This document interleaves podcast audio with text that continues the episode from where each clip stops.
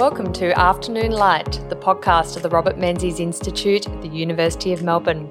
I'm Georgina Downer and I'm the host of Afternoon Light and the CEO of the Robert Menzies Institute. The Institute is a prime ministerial library and museum devoted to upholding the legacy and vision of Sir Robert Menzies, Australia's longest serving Prime Minister. On Afternoon Light, we explore contemporary issues relevant to Sir Robert's life and legacy with leading thinkers from around the world. Thank you for joining us today. Hello and welcome to the Afternoon Light podcast. And today I'm joined by Sybil Nolan. And Sybil is a senior lecturer in publishing and communications at the University of Melbourne, where she also did her PhD in history. And her research areas are in publishing, print culture, and Australian political and media history. Welcome to Afternoon Light, Sybil. Thank you. Nice to be here. It's great to have you on and to talk about uh, the Menzies collection. And you are one of the few people who has sat and used it in, in great detail for your research. Can you tell me about the Menzies collection here at Melbourne University? Mm. It's a fascinating collection. I, I, first used it during my PhD, which is actually a really quite a long time ago now. So it probably was you know, maybe around 2005 or something, I first accessed it. And there was this just amazing, I asked for the catalogue, such as it was, and this grey plastic ring binder appeared uh, with a Volkswagen icon on the front, uh, which I've since realised is actually because there would have been, um, it, I, su- I, suspect that was from when Menzies might have had some involvement with the, the Volkswagen Literary Awards won by A.D. Hope and various other luminaries. But anyway, here was this strange folder uh, with a very, you know, approximate typed list inside of all the contents of the collection, which had uh, more than 4,000 items in it.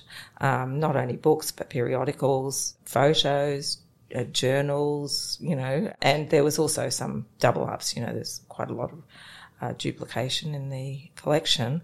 But I looked through this, this spring binder and I, I had to laugh because miscellanea was by far the largest category. and I thought, whoa, this is going to be, how do I do this for my PhD? So I did use it in my PhD, but I just really dipped into it at that point and I, I wanted to come back afterwards. And so in 2013, the Faculty of Arts gave me a grant to go back in and, and embark on a more focused project, which was on Robert Menzies' library, Robert Menzies' world. And I was starting to try and make sense of it as a world.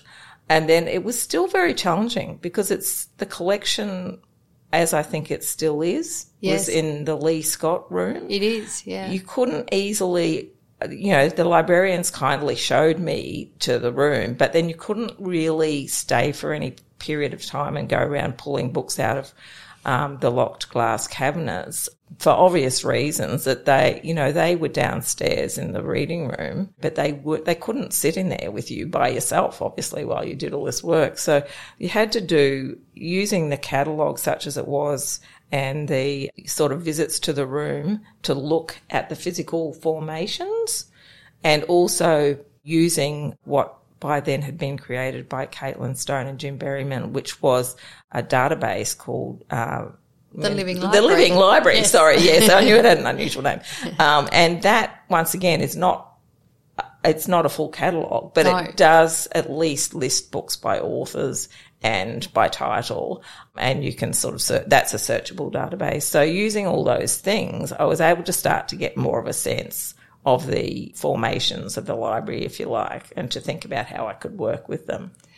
It's interesting this this catalogue you talk about, which is not as we would understand a university library catalogue to to be. It's um basically a list that was typed up by his his long long standing secretary mm. Hazel Craig, wasn't it? Mm. And uh, and it's not comprehensive either. There are mm. items that are that are on the list that aren't in the collection, or, or vice versa.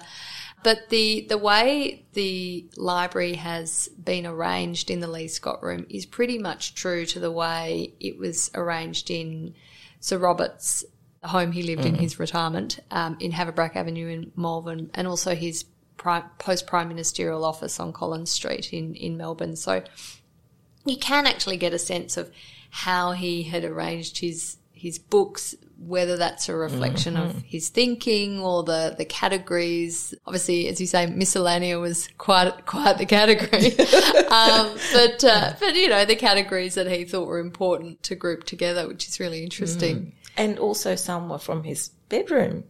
Yes. So yeah. Uh, that would be a fascinating study to go back and look at the books that he had at his bedside, you know, presumably when he died, they would have been nearby in his bedroom. Um, but that, that was a very sort of tempting way to go. Yes. But I was actually trying to embark on a larger project, so I put that to one side. But someone else would be a great project for a PhD student. Yeah. What, what's on people's bedside tables mm. when they die? and he loved, you know how he loved um, detective fiction. Yes. Yeah. Um, you know, he'd launched Joan Lindsay's book uh, Picnic at Hanging Rock just shortly, you know, shortly after he retired. You know, he was yeah. very connected to his books. And um, so it'd be very interesting to see what was on his bedside table. Yes, indeed. Well, if I mean, I think many of us who are readers will have bedside tables laden with books that are in the to get to at some stage to mm. read pile.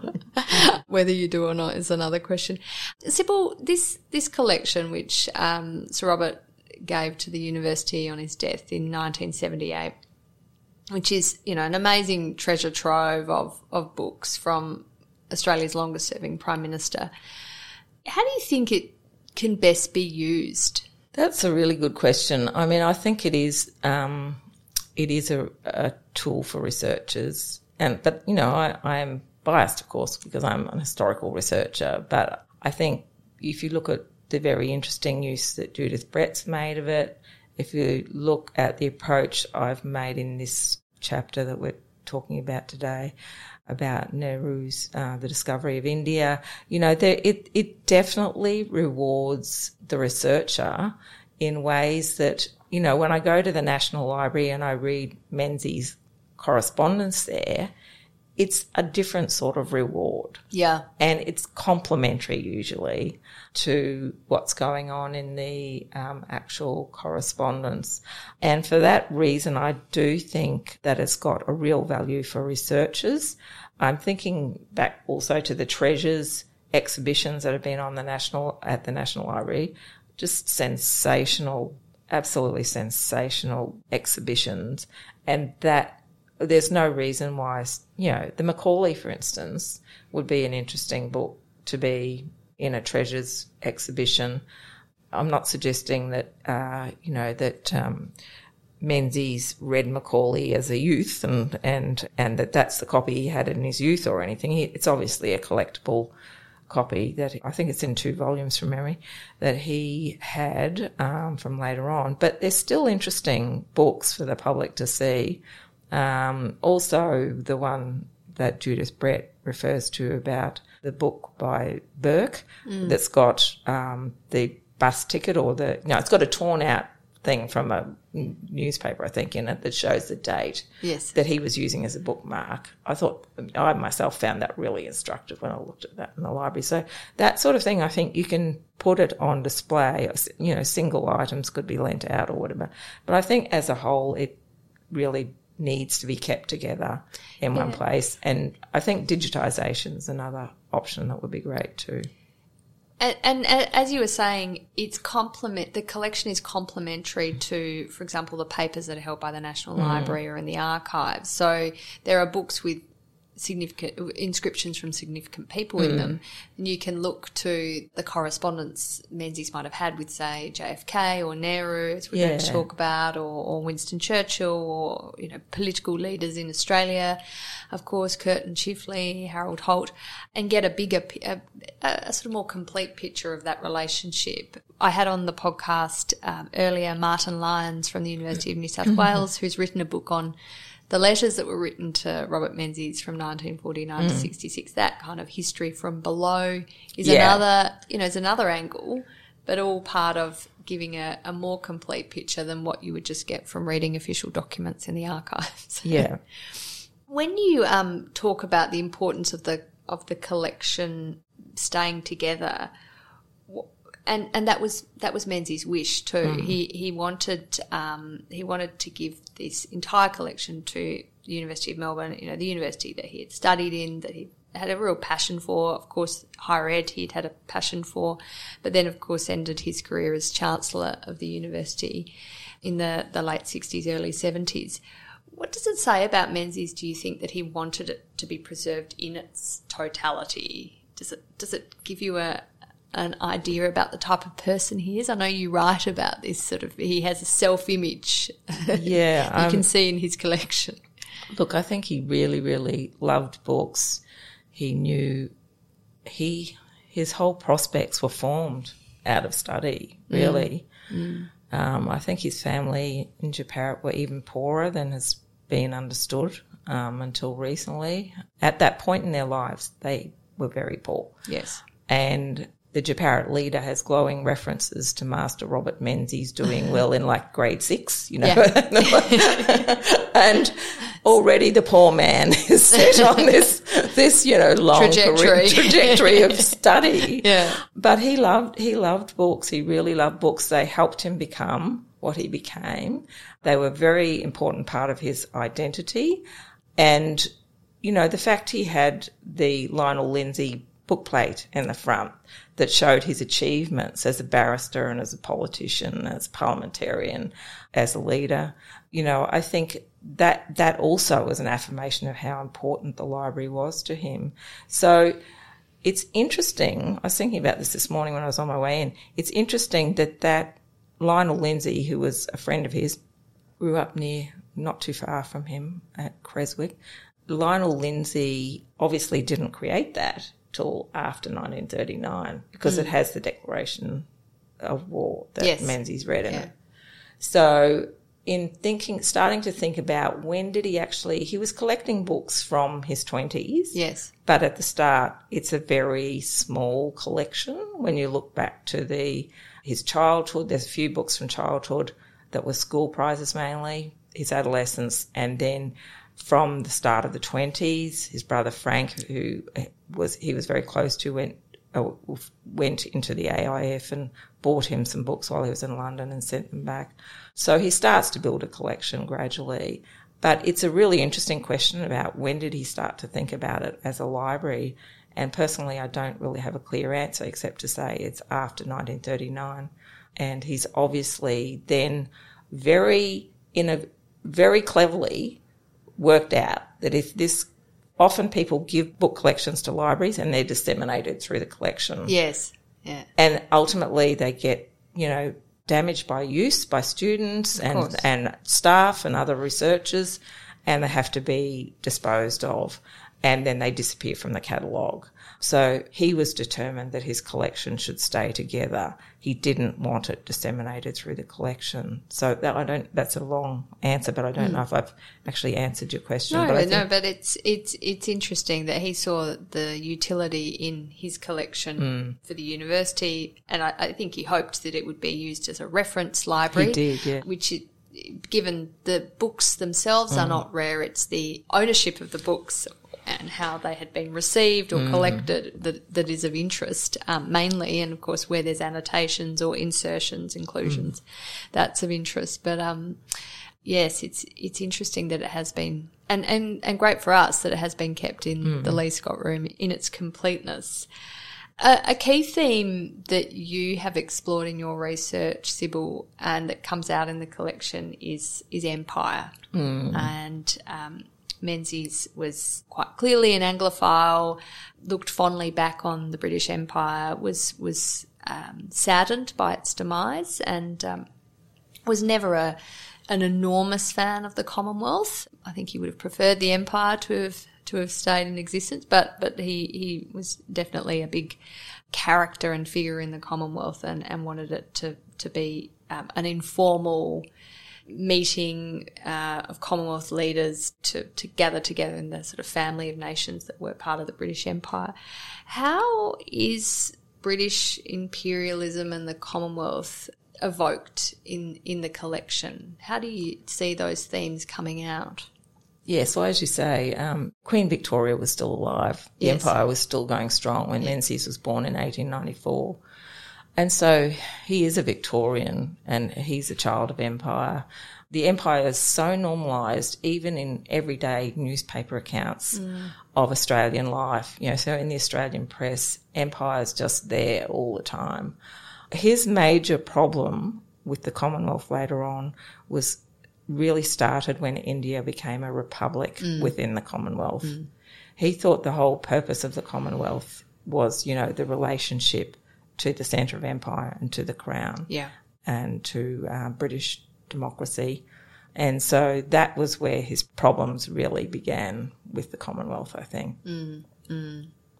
And in, um, in, in some of the books in the collection, uh, there is a sense that British eh, imperialism was a force for liberalism, which of course Menzies was a, a huge proponent of, um, and and then mm. of course in in the mid forties went on to create the the Liberal Party of Australia.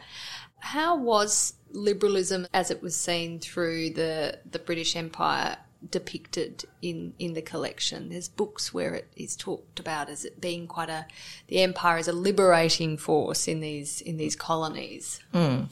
Well, I think look, really, you just the best way to think about this in simple terms, I think, is to just think about um, uh, British liberalism and how it's so imbricated with economic liberalism. So it's it's but you know by its very nature, it's about freedom, and the freedom is economic freedom as well as political freedom. They are totally entwined. It's you know um, it, it, you know, you can see it in the, it's Dutch, you know, uh, cousin to, you know, trade and the right to think what you wanted to think and speak out were all entwined together.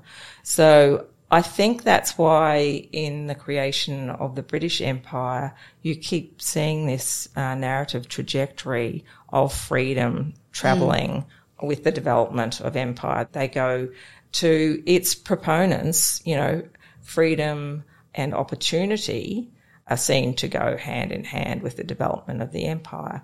Now, obviously, if you're a person in a colonized nation, you may not actually see it the same way. No, no. So, which brings us, of course, to India. And yep. um, one of the the real treats in the collection is a book that was given to Menzies by Indian Prime Minister Nehru. Uh, in 19, I think it was he gave it to him in 1949. Was that right? Or 1950. Like 1950, when yeah. Menzies was visiting India, mm. and it's, it's Nehru's own book, The Discovery of India. There's a there's a, a, a pleasant inscription in it to Robert Gordon Menzies with many warm regards and good wishes. Jawaharlal Nehru, New Delhi. There you go, December 27, 1950. So um, just after Menzies' birthday. Tell me about about why this book is important in the collection and and, and you know what it, what it says about Menzies and his relations with with Nehru. Yeah. Um, well, I think it's worth noting that early in that year, India, which had been independent since 1947, yeah. uh, became a republic within the Commonwealth. So that had happened early in the year. So Menzies is visiting January 26, wasn't yes, it? Yes, yeah, exactly. Um, so Menzies was visiting after that event, and it was probably in that sense unfortunate. I think that that important visit by Menzies happened at that point. Mm. They were all on their way to the Commonwealth Conference, if I remember correctly, in Britain after that. I think it, the visit, if it had happened earlier, probably it would have been you know, uh, more propitious. But um, unfortunately, we do know that um, that we do know for a fact that it appears that Menzies did look at the book because it has a penciled date uh, inside it, 28th of the 12th, which suggests a book historian would say, I'm not an expert book historian, but based on my understanding of book history, a book historian would say that probably means it was begun to be read on the 28th of December um, that year.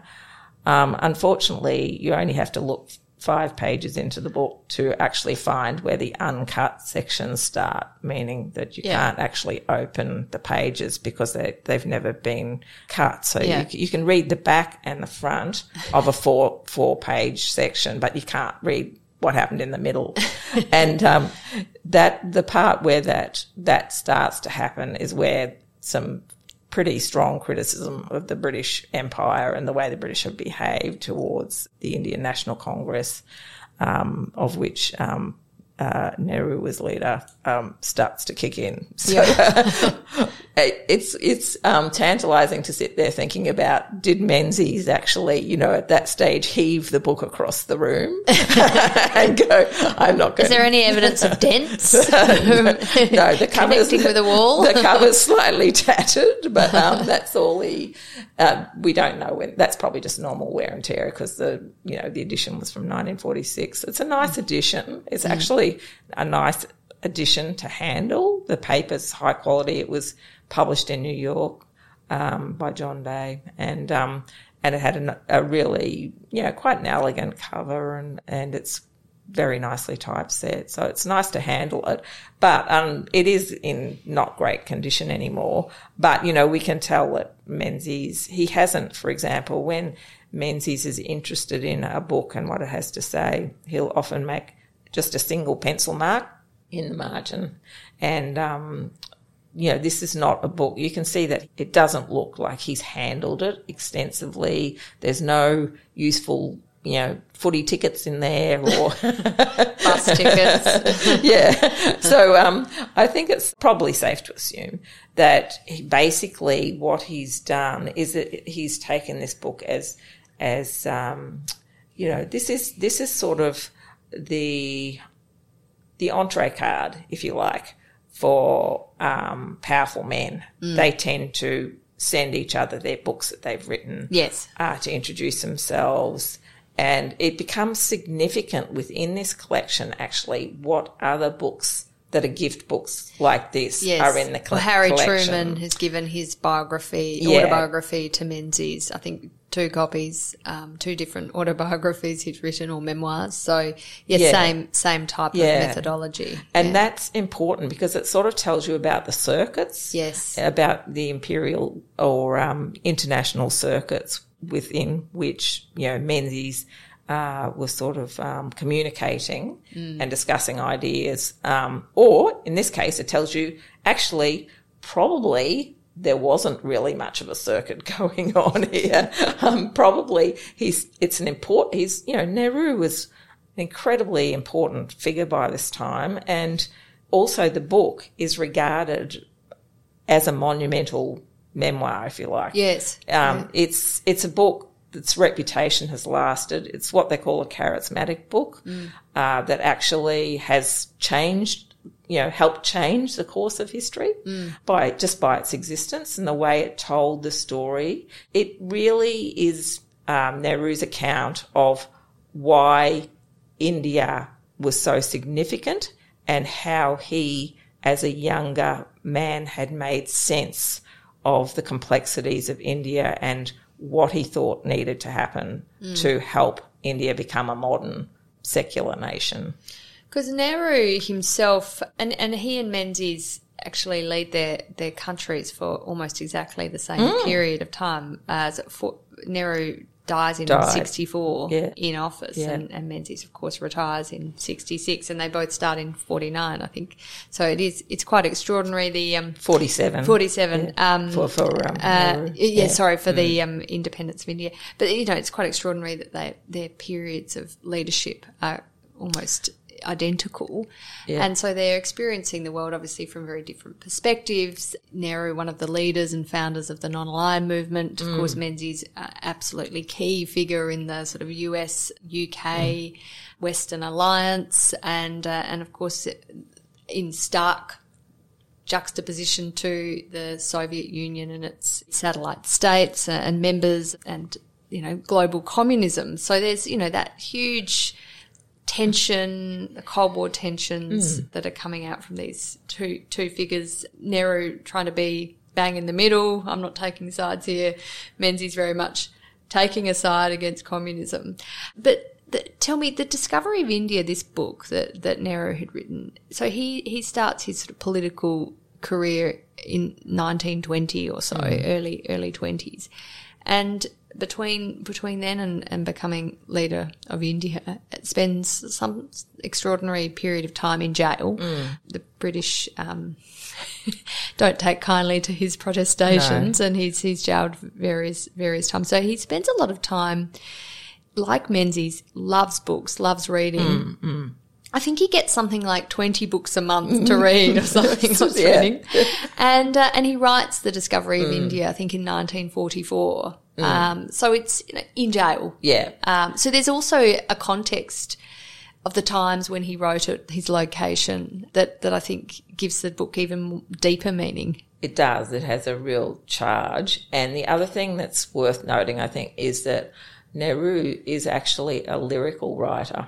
Right. So where you have people like Leo Amery, who was the British Colonial Secretary, who's also known, well known to Menzies, and sends him multiple volumes that he himself has written about the, the empire and what's going to happen to the empire and why India matters to the British Empire and so on.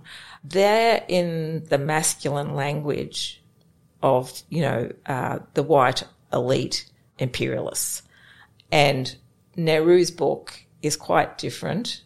It's got a lyrical turn, it's got a poetic turn in places, and he really can, you know, construct an interesting sentence. Mm. And so he has that lovely line, which I've quoted about, you know, where he, they, all, all the National Congress members are carted off to jail. And as they arrive to the fort where they're going to be, you know, imprisoned, the moon, a crescent moon, appears in the sky. and like he thinks to put that in his account, which is interesting. Yeah, it's, it's yeah. very interesting. And the yeah. way he writes about India, he writes about its people and its landscapes. That's very much part of this sprawling book. Right. Um, and so it's very different to the masculinist turn of mm. the British imperial books of the time, you know, Jenks and, and Amery and, and the other authors who were represented in the collection at that point. Yeah, that, that's really interesting. And, and especially to reflect on the fact that Nehru himself was educated almost in, or entirely in England. So yeah. Harrow, he um, schooled at Harrow and then and then went on to Cambridge to mm-hmm. study at university. So his his education and I guess the the foundations of his of his of his writing and reading would have been very much a British you know, mm. British style, but this lyricism and poeticness mm. is that is that that's his sort of cultural roots in, in India. Is that is that what you think it's um, displaying? I think I think uh, you're right. You're totally right. He loved England. He really, really did. And um, very interestingly, Leo Amery was at Harrow, and then they were both Oxbridge types. Yes. So yeah. Leo Amery was five years before him. Ah. So Nehru is between Amery and Menzies in age, but they're not that far apart in age, really. Um, but you know, they've they've as you say, they've had you know, um, Amery and Nehru have had very similar educations. Um, and it was only later that Nehru really, you know, the way his family was, was treated by the British was poor too. They members of his family were imprisoned as well, and um, uh, you know, he had a very tough time, and he felt very bitter about why had why had the leaders of the National Congress been jailed when actually, you know, Nehru himself supported the British stance in the war, but he wanted India to be able to have a say mm. in how that war was fought. He didn't want the British just to tell them what to do and to conduct this war in in India. That's really why he was in in in, in prison at that time. So I think going back to your question though, I think the uh, thing about why there's that lyrical turn in in um, uh, my discovery of India, the discovery of India, it's actually that's what the book is about. It's a young man's journey, and he actually it's a journey of discovery by a young man who is actually a, a barrister at law, who is a, a member of the Inner Temple, mm. you know, and and actually then in his own country has to confront the fact that he's going to have to take on this political role and sets off as an organizer, walking around all over the place, meeting people, getting a sense of his own country, starting to organ, you know, helping to organize. And so it is literally a young man's journey of discovery. And so when we wonder how it was that in you know, the early 40s, he was able to write this book so quickly. I think because, you know, he'd actually been thinking about this stuff for a very long time. He had very strong feelings about it. So when he gave the book in 1950 to Menzies, and as you say, there was a bit of a tradition of, of these these great men, these and they were men, let's be honest, um, yeah. giving giving each other their memoirs.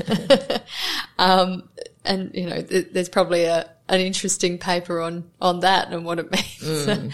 but it was quite a s- subversive book when you mm. consider mm. Menzies' own political mm. beliefs, and uh, there's a there's quite a lot of um, sort of socialist uh, mm. ideas mm. in in Nehru's book and and his his policies. So, you know, he's giving Menzies a book that he knows. I presume he's had a briefing on what Menzies stands for, and yeah, Menzies, yeah. Menzies mm. wasn't a, a, big fan of um, of socialism, uh, but um, you know he's he's he's giving Menzies a book that that he knows is in de- direct challenge to to the principles that Menzies is espousing and, and is is governing his country by. So, you know, what can you say about about that type of action? I, I I agree. I think I can't remember if I used the word subversive, but yeah, that was definitely um, how I see it. I see it. I, I think it, you know Nehru was a super clever guy. You know, this had been a very, very. It's just because it all turned out fine, and he got out of jail and became, you know, um, you know, prime minister for such a long time, and and such an influential world leader we have to remember, you know, he and his family had a hellish time mm. for 20 years because of the British. So I think he just could, I, I do think it was subversive and I think it was, in a way, it was also sly. It was slyly humorous thing to do. So while I don't personally think that the, I, I don't think the inscription is insincere, but I think it's written more in hope than in, you know, it's written in hope rather than belief that they are going to necessarily be on the same page. And and the book remains. Uh, I appreciate it's not read beyond the first five pages, unless Menzies got his hand on another copy, which I, is actually quite possible. Yeah, you know, yeah, yeah, yeah. And it's and I, I sorry to interrupt, but it's not actually. There wasn't another copy in the library that I could find. I thought maybe he would have another copy of it. But actually, it was a hard book to get for a long time because it was published in the US. Mm. Um, so I don't actually think he's read another copy of it necessarily. Interesting, yeah. but he's mm. kept it in the collection. He did, uh, and and presumably because it was given to him by by Nehru, and irrespective of their differences, he would have recognised him as an in, a significant international statesman mm. and figure and uh, and you know he's kept it till his dying day. Yeah, it ends up in the collection. Right. So there's there's you know I think it shows Menzies appreciated the significance of Nehru, and mm. they and they met many times. They yeah. met about twelve or, or fifteen times. Yeah, yeah, obviously at Commonwealth meetings at the United Nations, but but on this particular occasion, it was of course Menzies visiting India, mm. and in the collection there is actually a um, um, photographs of of the of the meeting, um, which is which is quite interesting. And you know, you you look, you know, photo says a thousand words, doesn't it? So you mm. look at mm. their facial expressions and are there grimaces or, I mean, mm. you, look, it could be, could, I'm sure you can interpret it any which way you want, but, um, but look, they, they seem to be, um, pleasant in their expressions largely in the photographs. Yeah, I think it's interesting that when you look at a lot of photographs, um, there'll be, you know, the, the one that I used um, in that chapter was one that um, showed Nehru and other members of the Indian government or administration, and Menzies, his wife, and Heather, his daughter, who were also on the visit, and Mrs. Menzies is standing next to Nehru now that's unusual, you know. Um, and similarly, you know, in Commonwealth photos, often um, the Queen will be in the middle mm. and Nehru will be on one side. And then there'll be other leaders, you know, including Menzies on the other side. So I, I, yeah, I don't think it's worth over making anything particularly of, but I think it is it is interesting, I think, to look at those photos. I think there's also a very interesting photo in that collection of Menzies and his wife and daughter at Gandhi's grave. Yes. At the tomb, sorry, not Yeah. the grave. Yeah. It's the and there's a um, a flame, I think, from memory. Um, on it's a, so all that's there is a symbolic flame um, that you can see, and there Menzies is looking fiercely. He looks fierce in that photo. He's looking away now. Um, he's sort of looking away and fiercely, but then the more I study that that photo, the more I realised actually he's got this burning light. You know, it's it's actually the light. It's probably one of those things where the light he doesn't have his sunglasses on, and I think the light's just pouring into his face.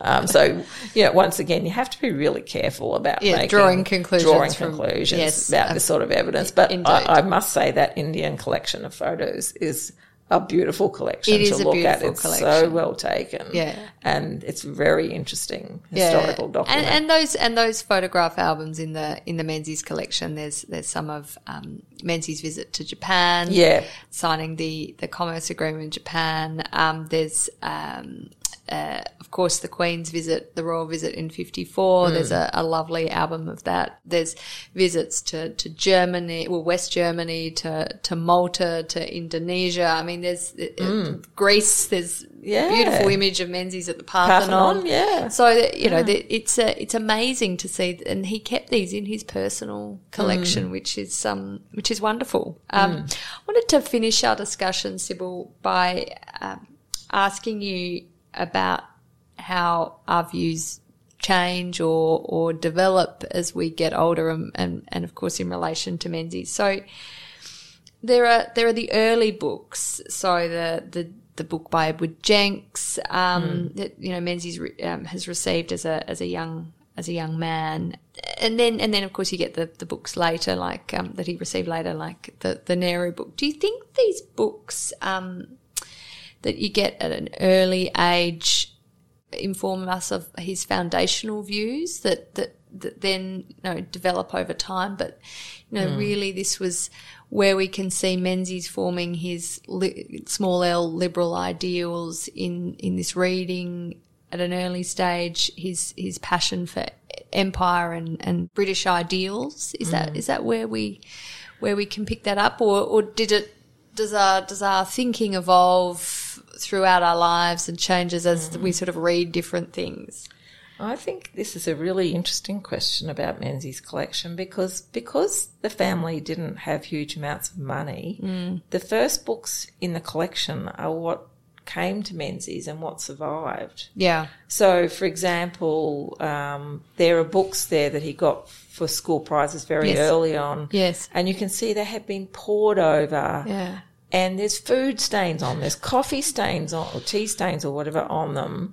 And probably the whole fa- Menzies family read and enjoyed those books. Mm. And they're the ones that have survived that are in his collection. Mm. And so they're there because that was all there was. yes. We And books would have been hugely expensive back then, you know, compared to Well, I think what they are now. for families on a on a budget, you know, they were really, you know, they they had a tough time, and so I think, you know, books were to be really valued, and they were fairly rare when you lived somewhere like Jeparit, which Yes. at that point was at the end of the line. You know, they weren't that easy to come by, although there was a, a news agent or something that sold books in Jeparit. We don't know very much about the books they sold. Uh, well, I don't. I haven't been able to discover much about that. But um, anyway, to go back to your question, which is really interesting, is I think um, also I think Menzies' collection has a lot of evidence of backfilling. So I I think when you look at things like the volumes of Macaulay, they've been bought later when he's visited Britain, and he's in middle age by that point. Yeah. Well, And- his first visit to Britain wasn't until the mid 1930s. yeah, that's right. So this sort of idea that he's Yeah. he's you know British to his bootstraps, he you know he I, you know unlike a lot of his contemporaries in that milieu, mm. hasn't been to No. Britain until he's in, you know, he's 40, 41 by that mm. stage. So, Yeah. you know, he's developed very much as an adult by that stage without having ever been to the mother country. Yeah, and that's one of the points I think Cameron Hazlehurst makes really nicely about how, you know, his brothers, his two older brothers, had gone to war. They had visited London before him. They had seen the realities of war. Menzies had remained, you know, of a romantic state of mind about Britain. Um, and in some ways, he had an arrested view of empire, I think we can say. Um, A.W. Martin even says, you know, Menzies on his first visit to Britain, you know, was very romantic in his thinking about Britain, even naive. You know, it's really interesting. Um, so at, when he went on those, whenever he went to Britain after that, he would collect books, you know, and he, so when, what I thought I found as I looked at all the, so I found about, there's at least 80 books in the collection that are directly about the empire Yes. uh, and seriously about the empire. And then there's a whole lot of other books around it, you know, say souvenirs about, you know, uh, Queen Elizabeth's coronation or whatever. Um, but of there's probably more than that. That's all I was able to sort of assess in that time. I was looking at the library collection, but as I became more and more aware that a lot of this book, this book collection is actually books that Menzies bought later, uh, because these books had a talismanic value to him. Yes. The yeah. Macaulay, you know, even Virginia Woolf read Macaulay and loved Macaulay. You know, um, it, it's it's one of those histories that um, was very very English, um, and that had you know was very widely read in Australia during the 19th century, and Menzies would have been really aware of it, and so obviously he wanted to have that in his collection. It's really hard when you look at that one in particular to work out whether he read it. Um, because it had been Well, he- and he might have read it. for he, example. he might have read it borrowing it from a mechanics institute or something. You know, growing Yeah. growing up, never owned the book at the Yeah. Mm. time, but but read it and returned it, and and then Yes. when he had the capacity, That's right. I mean, to I buy think, it himself. Yeah, I think I think this is the case. I think a lot of the books that he, I think he probably used um, any books that came uh, were available through law libraries, parliamentary libraries. He just was, he, you know, he bought books, but you know, once again, he he he. He really loved books, and so he would have been sourcing them from all over the place.